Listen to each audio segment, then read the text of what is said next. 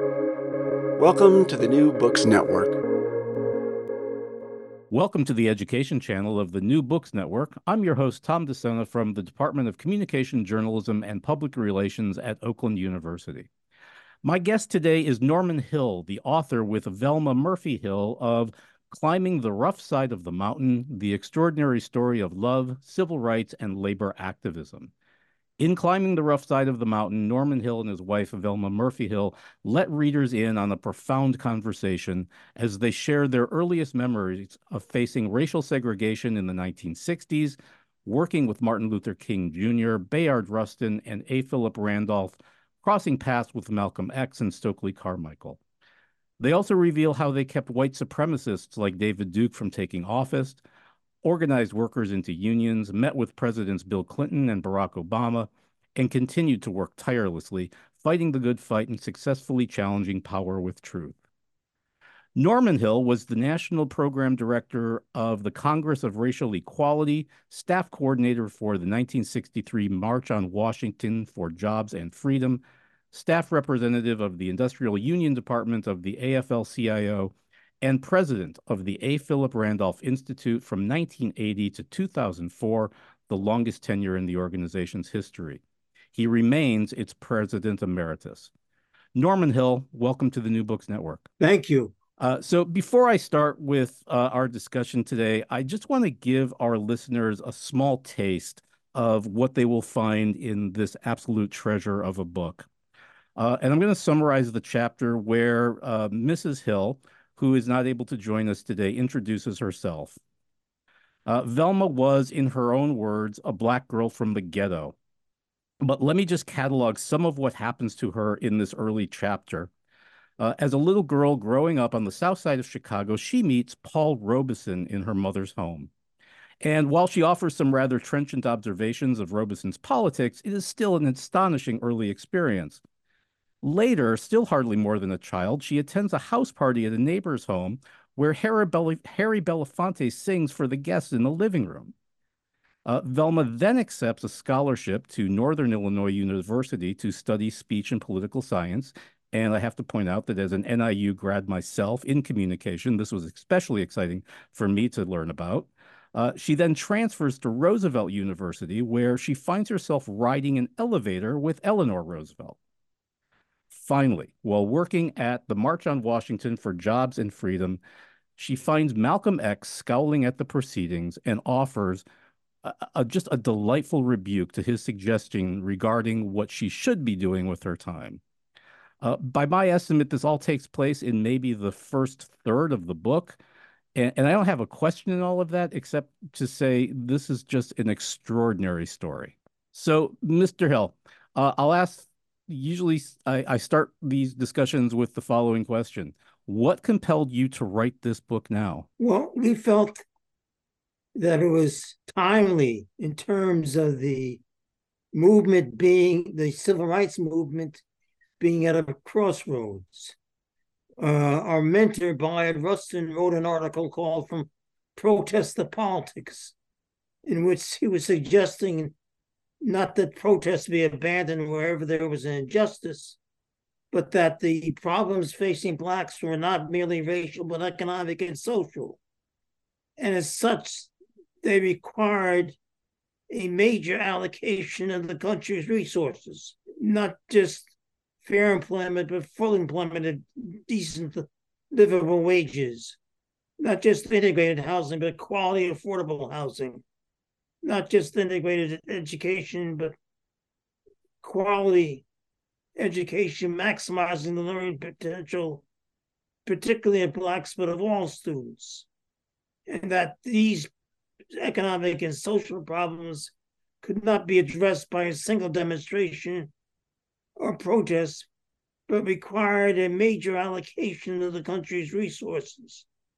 And that meant engaging in political action, electing a president and a Congress that was committed to spend taxpayer dollars to address these economic and social problems. And blacks, he said, should aggressively and militantly engage in political action, voter registration, voter education, getting out the vote and should do so in such a way as to maximize their friends and minimize their enemies. He pointed out that a key ally that had a program that paralleled the economic and social needs of Blacks was the labor movement, addressing the needs of the have nots and have littles and working people generally.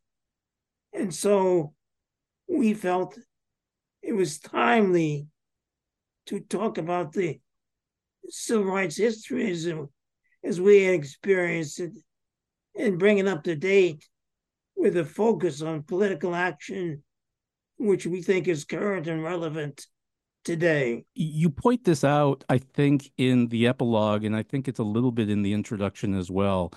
But when we remember the civil rights movement today, it's almost bathed in a kind of nostalgia. And you, I think, make the point in your work that it's still live and active today. And it's not just these sort of sepia toned um, images we have from yesteryear. I think it's it is still very much alive. And uh, we face uh, in a climate in which there's been uh, reaction reactionary response. We have a Supreme Court that, for example, gutted the Voting Rights Act of 1965, which was designed to address the problems of voting discrimination, particularly in the South.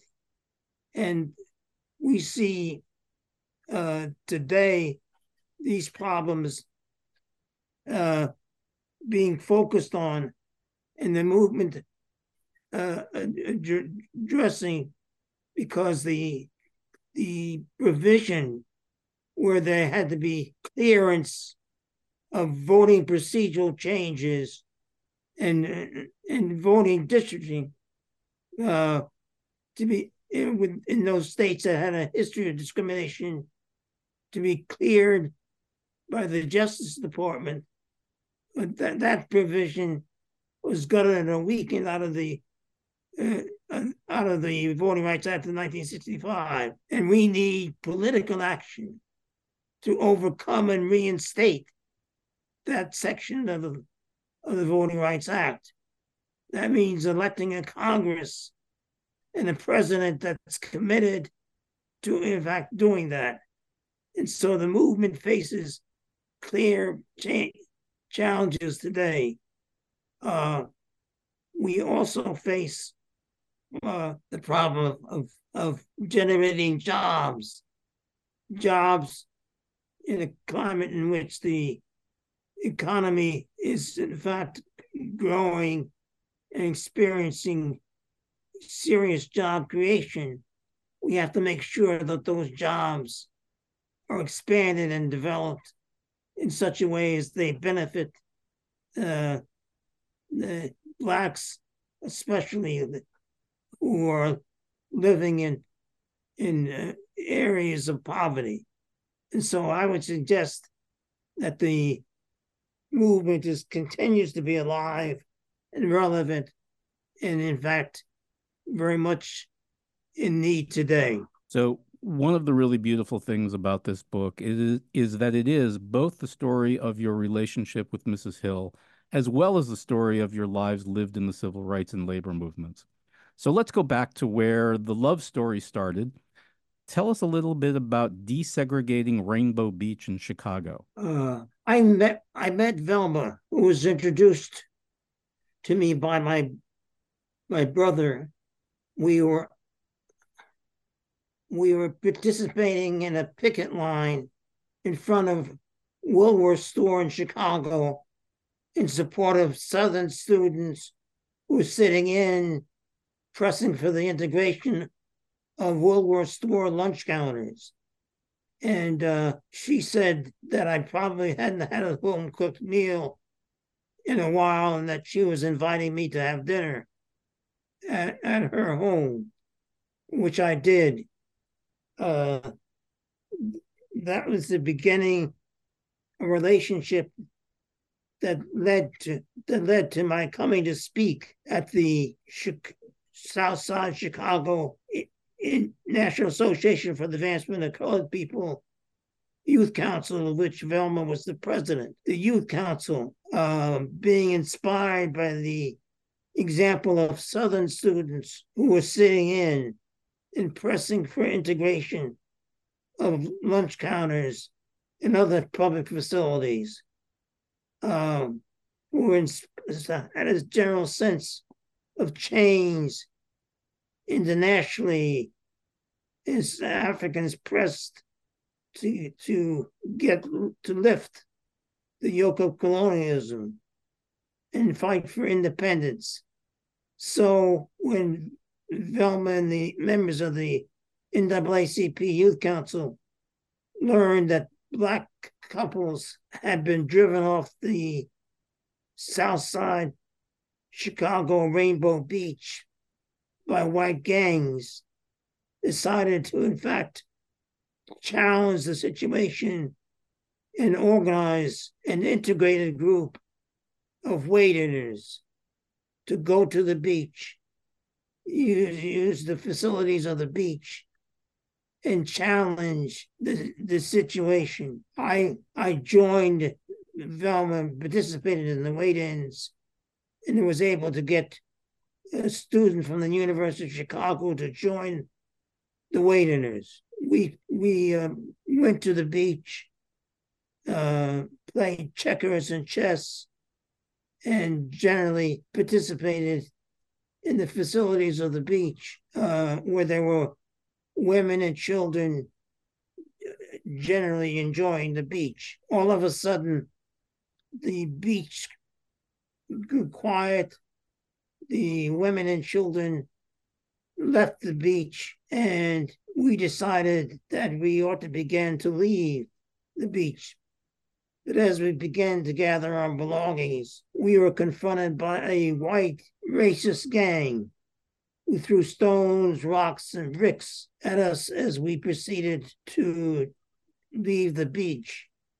Velma was hit on the head by a brick, suffering a 17 stitch wound. I can't, as she bled from the wound, I carried her to safety uh, just off the beach.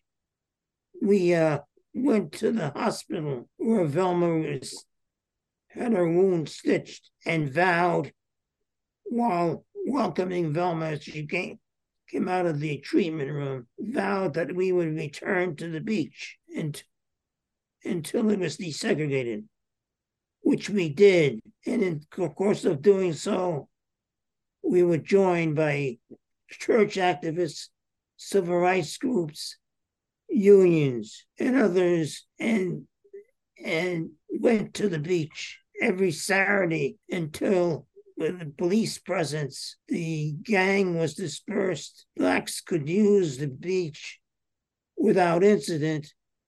And so that was the that was the and soon after the wade in led by Velma at Rainbow Beach. Uh, we got married.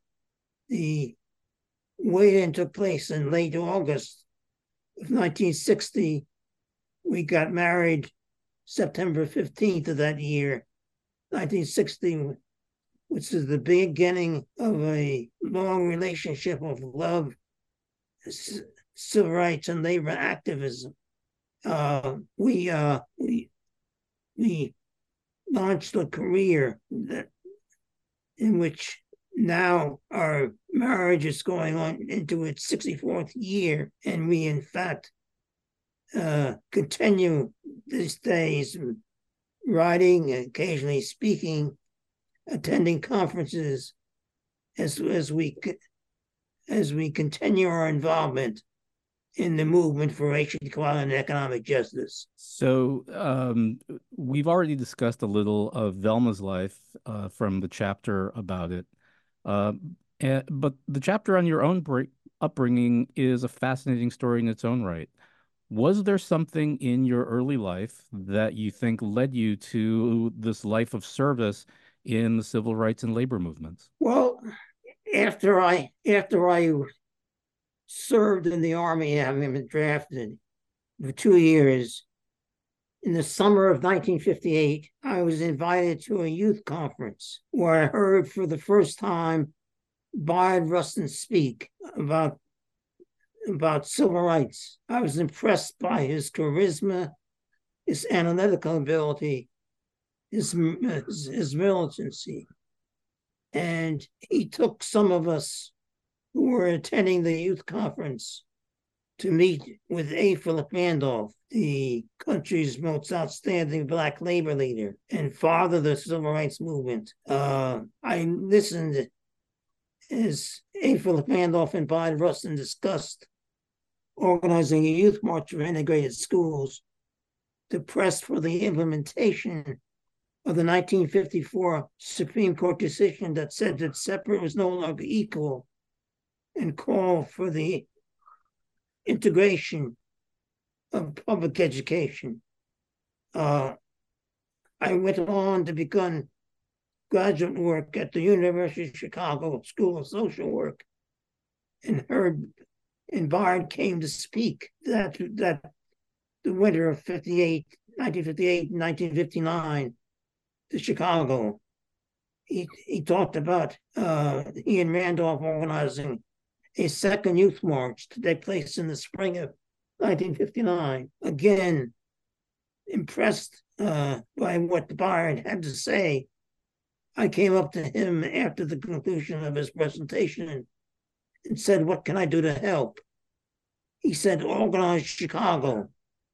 Well, I had never done anything like that before, but I responded to his challenge and through contacts with with friends who are active in the Chicago branch of the National Association for the Advancement of Colored People, I undertake to recruit youth, high school and college youth, uh, to go by bus from Chicago to Washington, D.C. for the second youth march. I was referred to the leadership of the United Packing House Workers of America.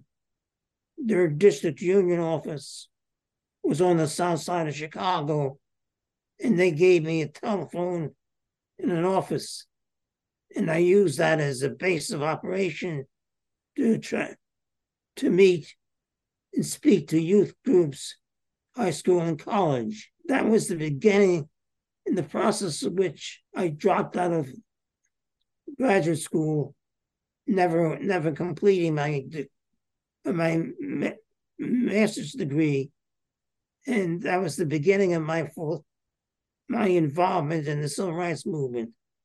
Uh, much to my surprise, uh, A. Philip Randolph and Bayard Rustin uh, provided a plane ticket for me to to fly to Washington D.C. a day ahead of the march, the youth march, where, where they told me that I was to speak again. Uh, much to my surprise, so I spoke to an assembly of some ten thousand youth at the Youth March for Integrated Schools in the spring of 1959. That was the begin, beginning of my involvement in, in, in civil rights. After that, wherever A. Philip Randolph and Bayard Rustin launched the civil rights campaign, they would they would arrange to get me involved in some way.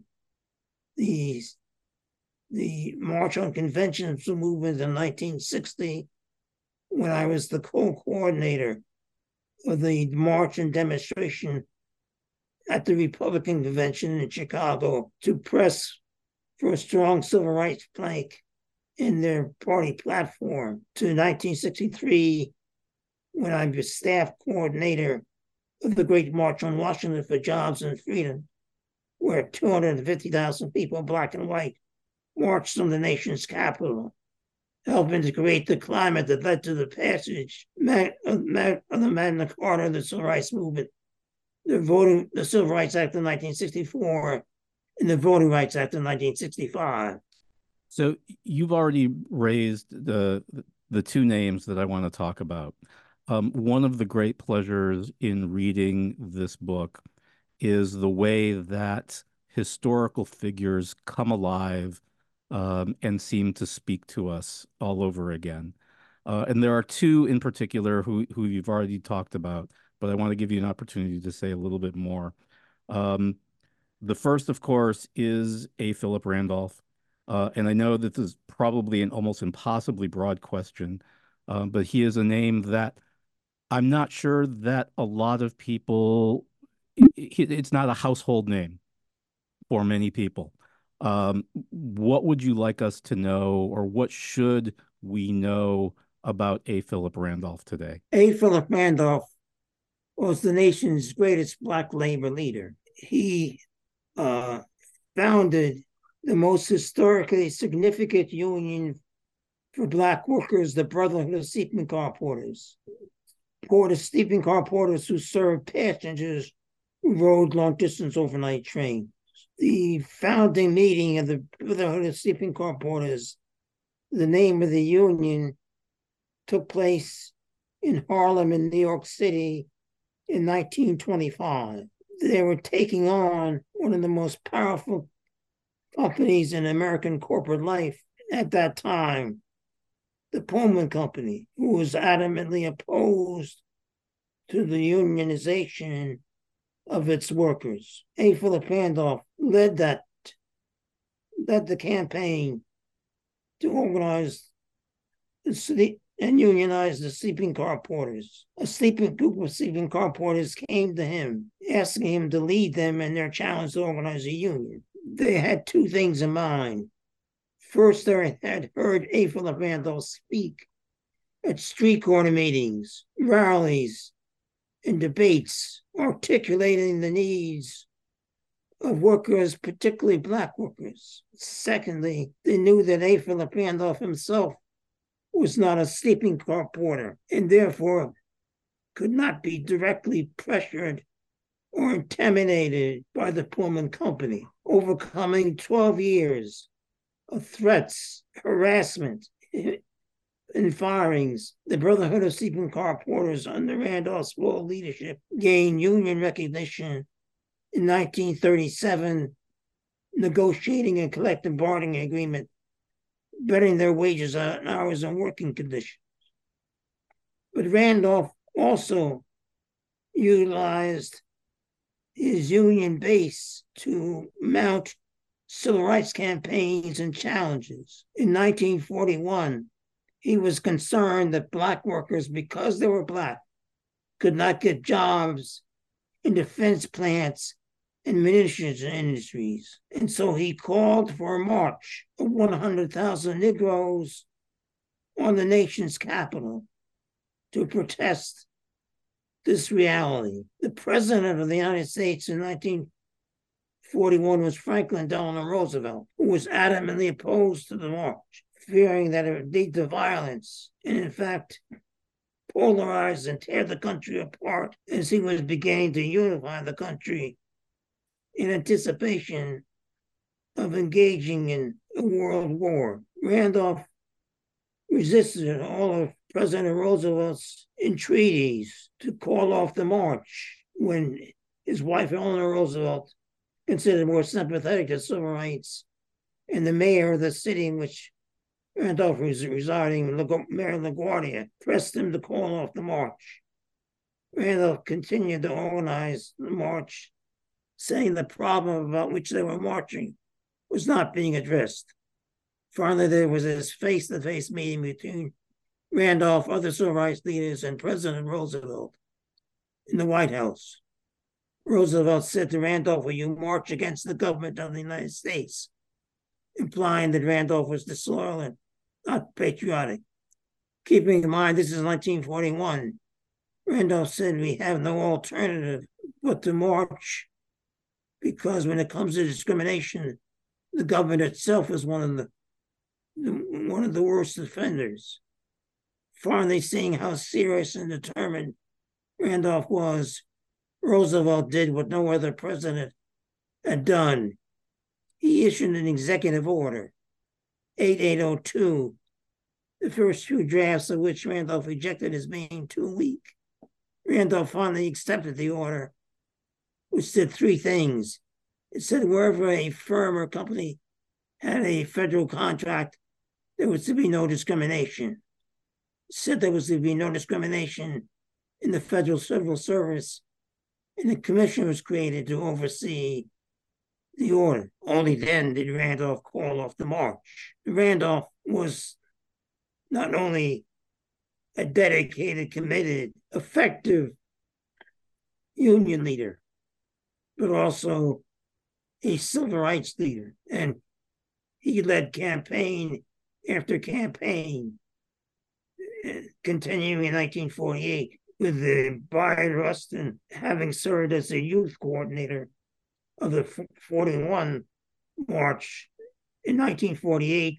A. Philip Randolph and Bayard Rustin called for a boycott of the armed forces, urging young blacks and sympathetic whites to resist and, and boycott the selective service system of draft that was then in place uh, in relationship to the armed services. Their boycott was one of the key factors that led to President Truman issuing another executive order in 1948 desegregating the armed forces Executive Order 9981. Uh, they, they launched the March on Conventions movement in 1960 after leading youth marches for integrated schools in the fall of 1958 and the spring of 1959.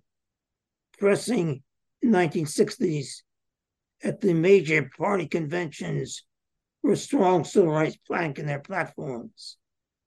Perhaps the peak, the highlight of Randolph and Bayard Rustin's civil rights career came in 1963 when Randolph said it's time to march again, referring to 1941, concerned about continued discrimination blacks experience in employment and the lack of economic opportunity. Randolph called for the march, realizing that two things were different from 1941.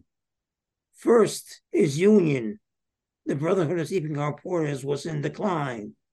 The railroad owners had made a decision that they could make more money, increase their profits by carrying freight as opposed to passengers, and cut back on the number of long distance overnight trains, which meant less jobs for sleeping car porters and less member, members in Randolph's union.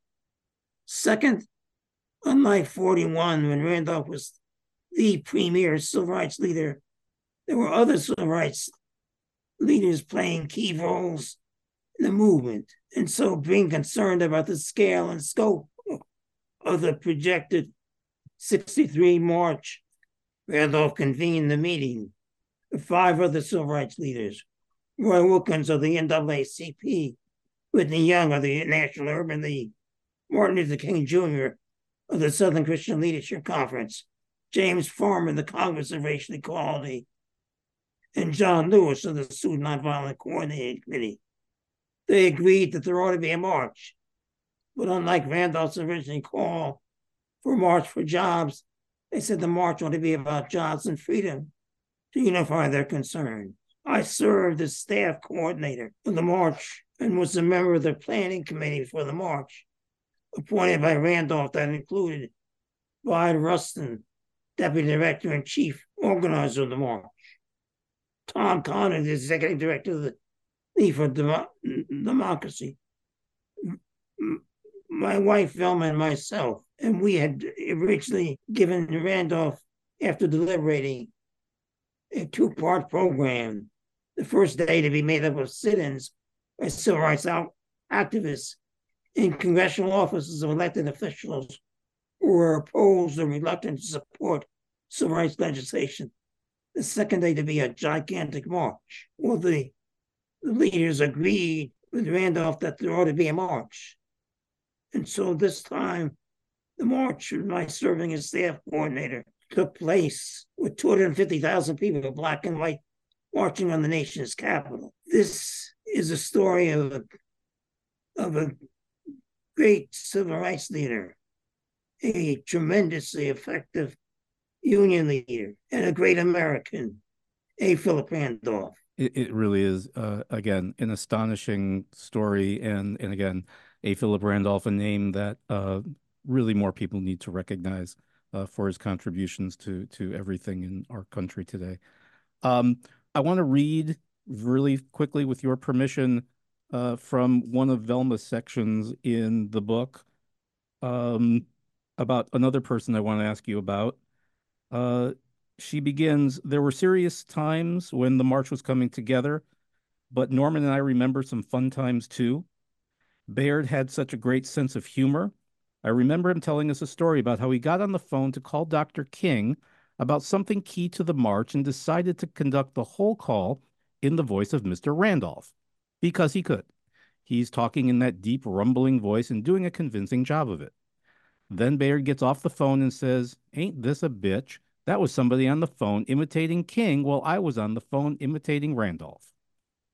Tell me a little about Bayard Rustin. Bayard Rustin was a unique figure. He was one who played a behind the scenes role in the, in the civil rights movement as a master strategist and tactician. He was A. Philip Randolph's most outstanding colleague. Bayard Rustin was arrested over 20 times in the struggle for racial equality. He, he shared with A. Philip Randolph basic operating principles as they mounted campaign after campaign, civil rights wise. First, Bayard was committed to a society in which racial equality and economic justice would prevail. He believed that Blacks could make the most progress by simultaneously confronting the barriers of race and class. Second, in the pursuit of racial equality and economic justice, he adopted a majoritarian strategy, utilizing coalition politics, a majoritarian strategy in which he believed that Blacks ought to aggressively and militantly pursue racial equality and economic justice, but ought to do so in such a way as to maximize friends and minimize enemies, and generate non majority support, aggressively and militantly pursuing racial equality, but doing so non-violently. He thought, like Randolph, that they ought to pursue it, racial equality and economic justice, utilizing coalition politics, with the core, the essence of the coalition being an alliance between the trade union movement and the civil rights movement, a partnership between organized labor and the black community. He put it this way in his in, in the early part, part of his activities, there were pitiful few blacks who were millionaires. Not very many more blacks who owned or ran managed large businesses. Blacks, which they were employed, were employed as working people, working for somebody, someone, some firm, some company, some organization, some institution, and being the most oppressed of workers. They had a direct economic bread and butter stake in participating in that movement that's about improving the lives of working people, namely the trade union movement. Third, Bayard was committed to self liberation. By that, he meant that any group that is mistreated, that is oppressed, that experiences unfairness, that is treated unjustly, that is discriminated against, should take the initiative to challenge the unfair and unjust status quo in which they find themselves. In short, he said, if you don't fight for yourselves, who will? Fourth, Bayard was committed to mass action. By that, he meant the march, the protest, the picket line, the boycott, some means by which those who had the problem, regardless of how much money they had, no matter what the level of education was, no matter what their economic and social status, could with their allies engage in action to challenge key decision makers. And fifth, Bayard was committed to nonviolence. By that, he did not mean passive non resistance, but the use of nonviolence is an integral part of mass direct action. Bayard was, was openly gay and therefore tactically and strategically uh, was pressed to play a behind the scenes role in the movement. But the turning point was his leadership and organization of the 1963 March on Washington, which catapulted into national leadership, and he became a prominent civil rights leader. And as I said earlier, a master strategist and tactician uh, of the movement. Uh, A. Philip Randolph and Bayard Rustin were two giant figures in the civil rights movement. Each received the highest civilian medal, the Medal of Freedom. A. Philip Randolph by President Lyndon Johnson and Bayard Rustin posthumously by Barack Obama. They are they are forever a, an integral part of the history of the civil rights movement. So we've been alluding to this throughout our conversation. Uh, your reminiscences of the March on Washington for Jobs and Freedom is so rich in detail concerning the politics and the personalities involved. Again, this is another one of those questions that's probably too big but uh, what would you like our listeners to take away from that moment in our nation's history? What I would like listeners to take away from the discussion of the 1963 March on Washington for Jobs and Freedom is that the march was was not just about pressing for racial equality, but the march had an economic dimension. It called for a national jobs program to put all the unemployed, black and white, to work at meaningful jobs at livable wages. It called for a national minimum wage for all workers at a livable level. It called for the inclusion of all workers, in this case,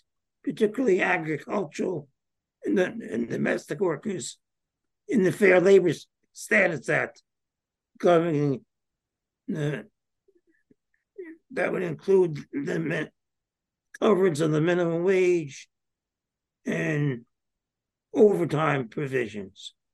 And I would like to remember that the March had an economic dimension and whose whose demands are still relevant in today.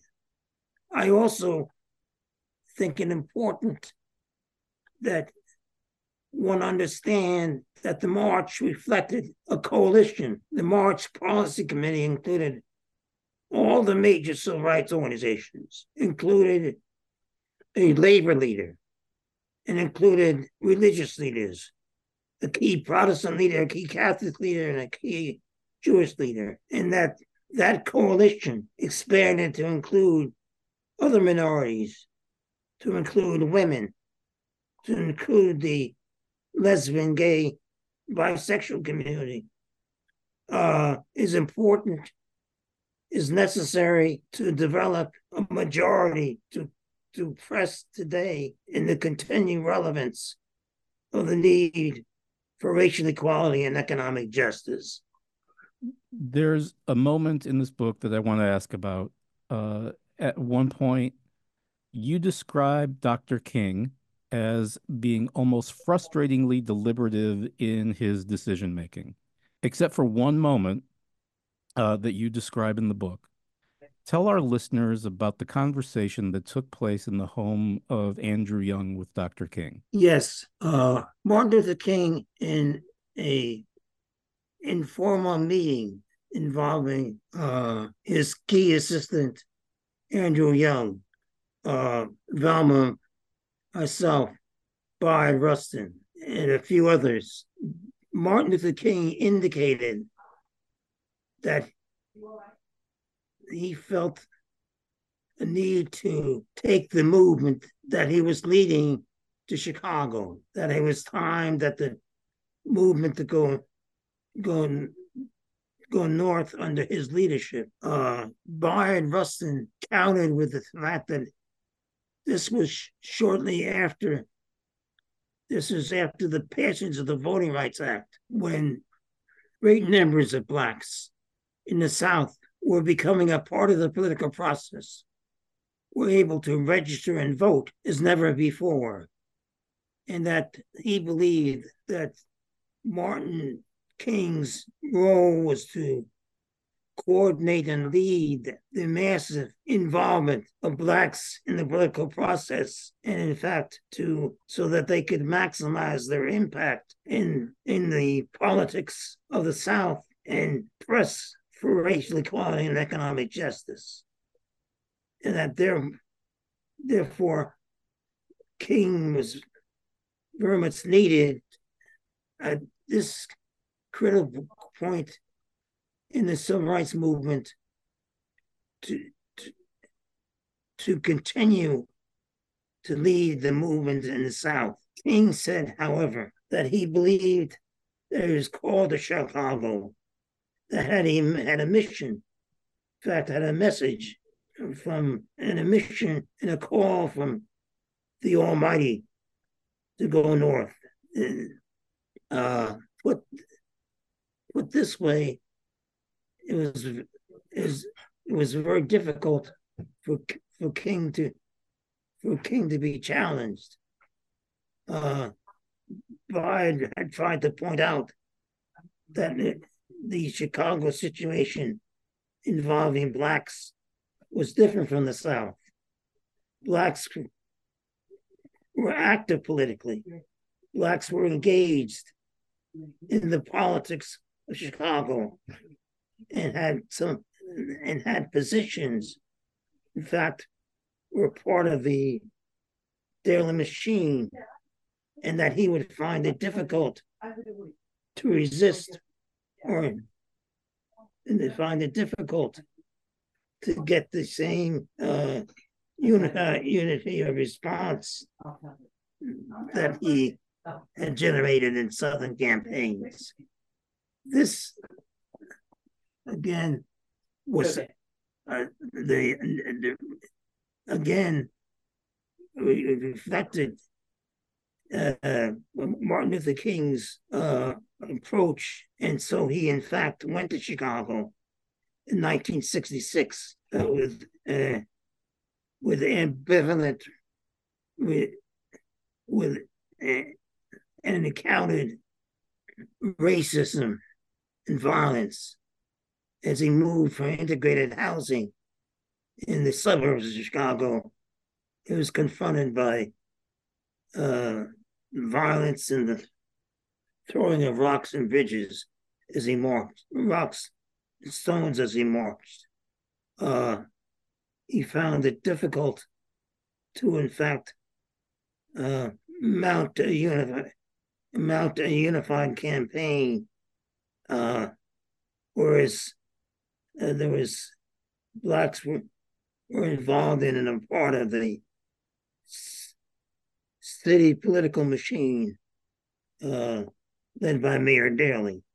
So that uh, uh, whereas Martin Luther King Jr.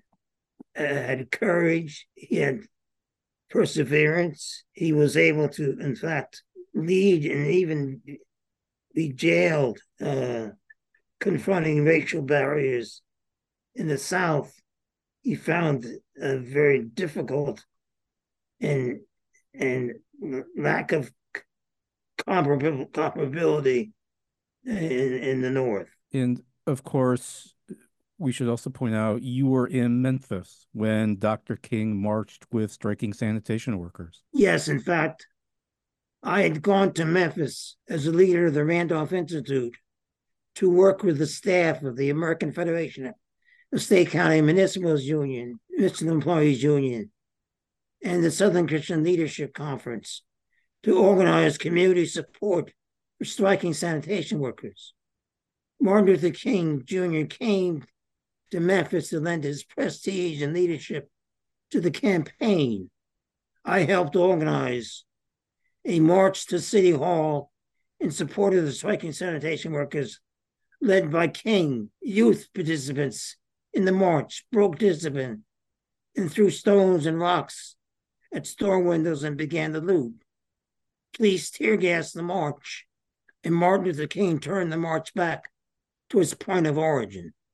Depressed by the fact that for the first time, a march under his leadership endured a breakdown in discipline. I joined the staff in persuading Martin Luther King to lead a second youth march, pointing out that this was basically a trade union struggle and that we would recruit union leaders and increase the, the labor presence to help maintain discipline in a second march. Martin Luther King became convinced and began to lead the organizing of another march when he was shockingly and tragically assassinated. We decided to continue the organizing of the march as a memorial to King, as well as in support of striking sanitation workers. The march took place and the sanitation workers gained union, eventually gained union recognition,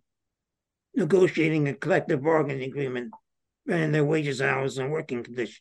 But it, it was it was so all this took place after the tragic and shocking assassination of Martin Luther King and the the loss of the movement's greatest moral leader. And I, I should point out um, that this book is written very much as a dialogue between you and Mrs. Hill. Um, though some sections are written more or less uh, independently, uh, I'm not sure how much you want to talk about some of her work, um, but I, I really do want to ask about Mrs. Hill's work with Al Shanker and the United Federation of Teachers um, and, and, especially her efforts to in the campaign to organize paraprofessionals in uh, the education system of the city of New York. Um, as someone who's involved in uh, the labor movement myself, and, and especially in education, um, this was a, a, truly inspiring story. I, am not sure if um, you feel comfortable discussing it. I would like very much to. Oh, very good.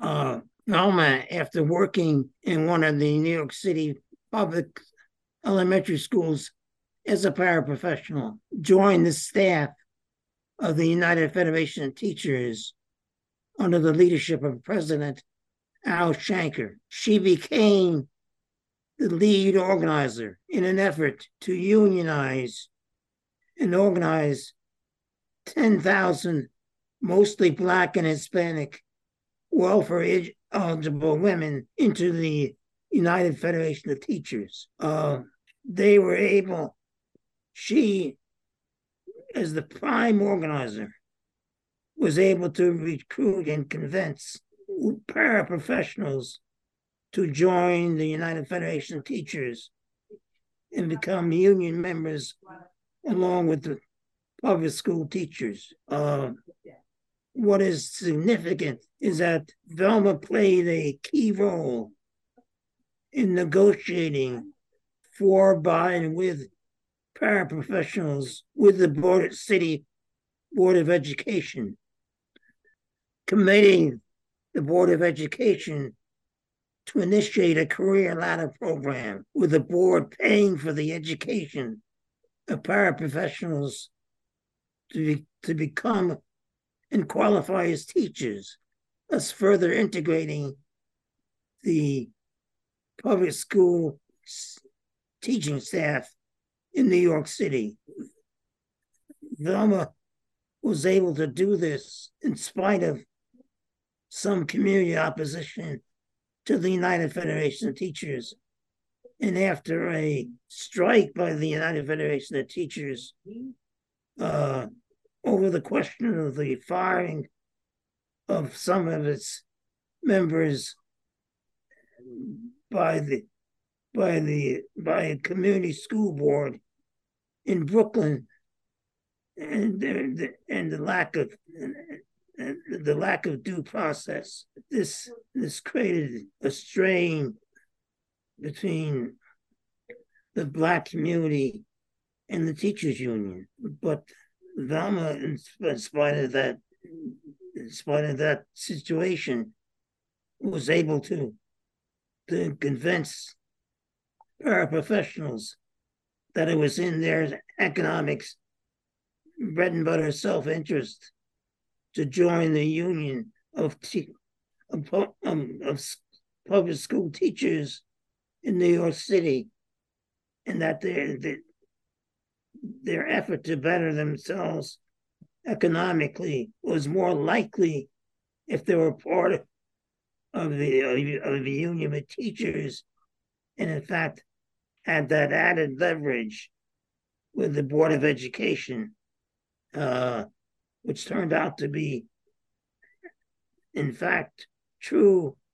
And there are paraprofessionals who have become teachers, some cases principals, uh, through the career ladder program uh, committed by the Board of Education uh, in response to uh, Velma's key negotiating role in, in pressing the Board of Education to make that commitment. Uh, but Velma's uh, role in the labor movement did not stop there. She became the first Black to hold dual positions of civil rights and international affairs director for a major union, the Service Employees International Union. And she traveled throughout Africa, the Caribbean, and Asia, initiating programs with trade union to train trade unions in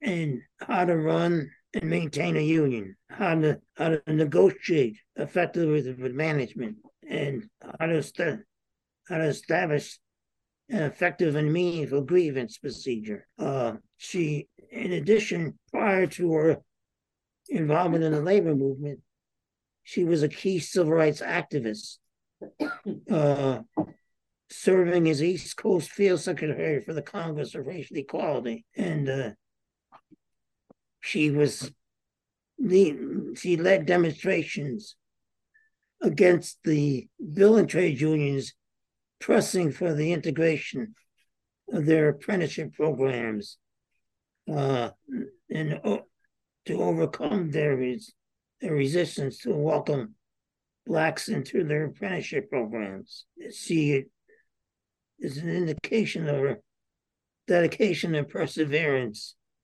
Uh, she while leading a demonstration uh, in front of Harlem Hospital in Manhattan, in New York City, uh, a lieutenant of Malcolm X uh, came to her saying that Malcolm would like to speak to her. So she went to meet with Malcolm on the side of the demonstration, and he said to her that her role was that that she was forsaking what was her basic role, which was to to be to be in the home with her husband, uh, uh, carrying out homemaking responsibilities. And uh, Velma said to Malcolm that she would consider that if he if he if he took a picket sign and joined the demonstration. Uh, uh, Malcolm laughed and shrugged that off. But, and Velma went back to the picket line. Uh, she she has been a dedicated, committed civil rights activist and labor leader for over six decades and continues to be active today, uh, writing and speaking uh, uh, writing columns for the labor and black press on, on key issues of the day and and speaking at civil rights conferences and meetings. I think throughout our all, Velma has been a love partner, friend, and comrade as we have engaged in civil rights and labor activism. And, the, and in fact, through our experience and activities, have become the only Black couple to hold leadership positions in the trade union and civil rights movements. Uh, on a personal note, again, I understand that Mrs. Hill can't be with us, but um, I want to offer, I, I please extend to her my thanks uh, in the book for the story she recounts of her meeting with A. Philip Randolph while she was negotiating um, for the first contract for paraprofessionals, and especially the what I think is fair to call the parable about the stonecutter. Um, I, am the chief negotiator here uh, at Oakland University in our contract talks with the administration. And uh, please let her know that I'm going to be holding that story very closely throughout the summer. Yeah. Uh, the parable for the stonecutter, I I might with about the stonecutter I might share. Sure. Velma uh, was working to try to keep the paraprofessionals u- unified, and sometimes there were strains uh, between uh, blacks and Hispanics, blacks and whites, and uh, she labored long and hard, and uh, feeling under stress, she went went to see A. Philip Randolph, uh, her mentor, and Randolph shared with her the, parable of the stonecutter. The stonecutter was pounding away at a rock, trying to break, trying to break and split the rock. And he kept pounding and pounding, and the rock would not give. Finally, on the 101st blow, the, he was able to split the rock and break it apart. But he realized that it was not the 101st blow that did it, but the the accumulation of all the blows that that he had struck before, and and, and that therefore it was worth all these these strain and uh, strain efforts efforts to hammer away at at, at the rock.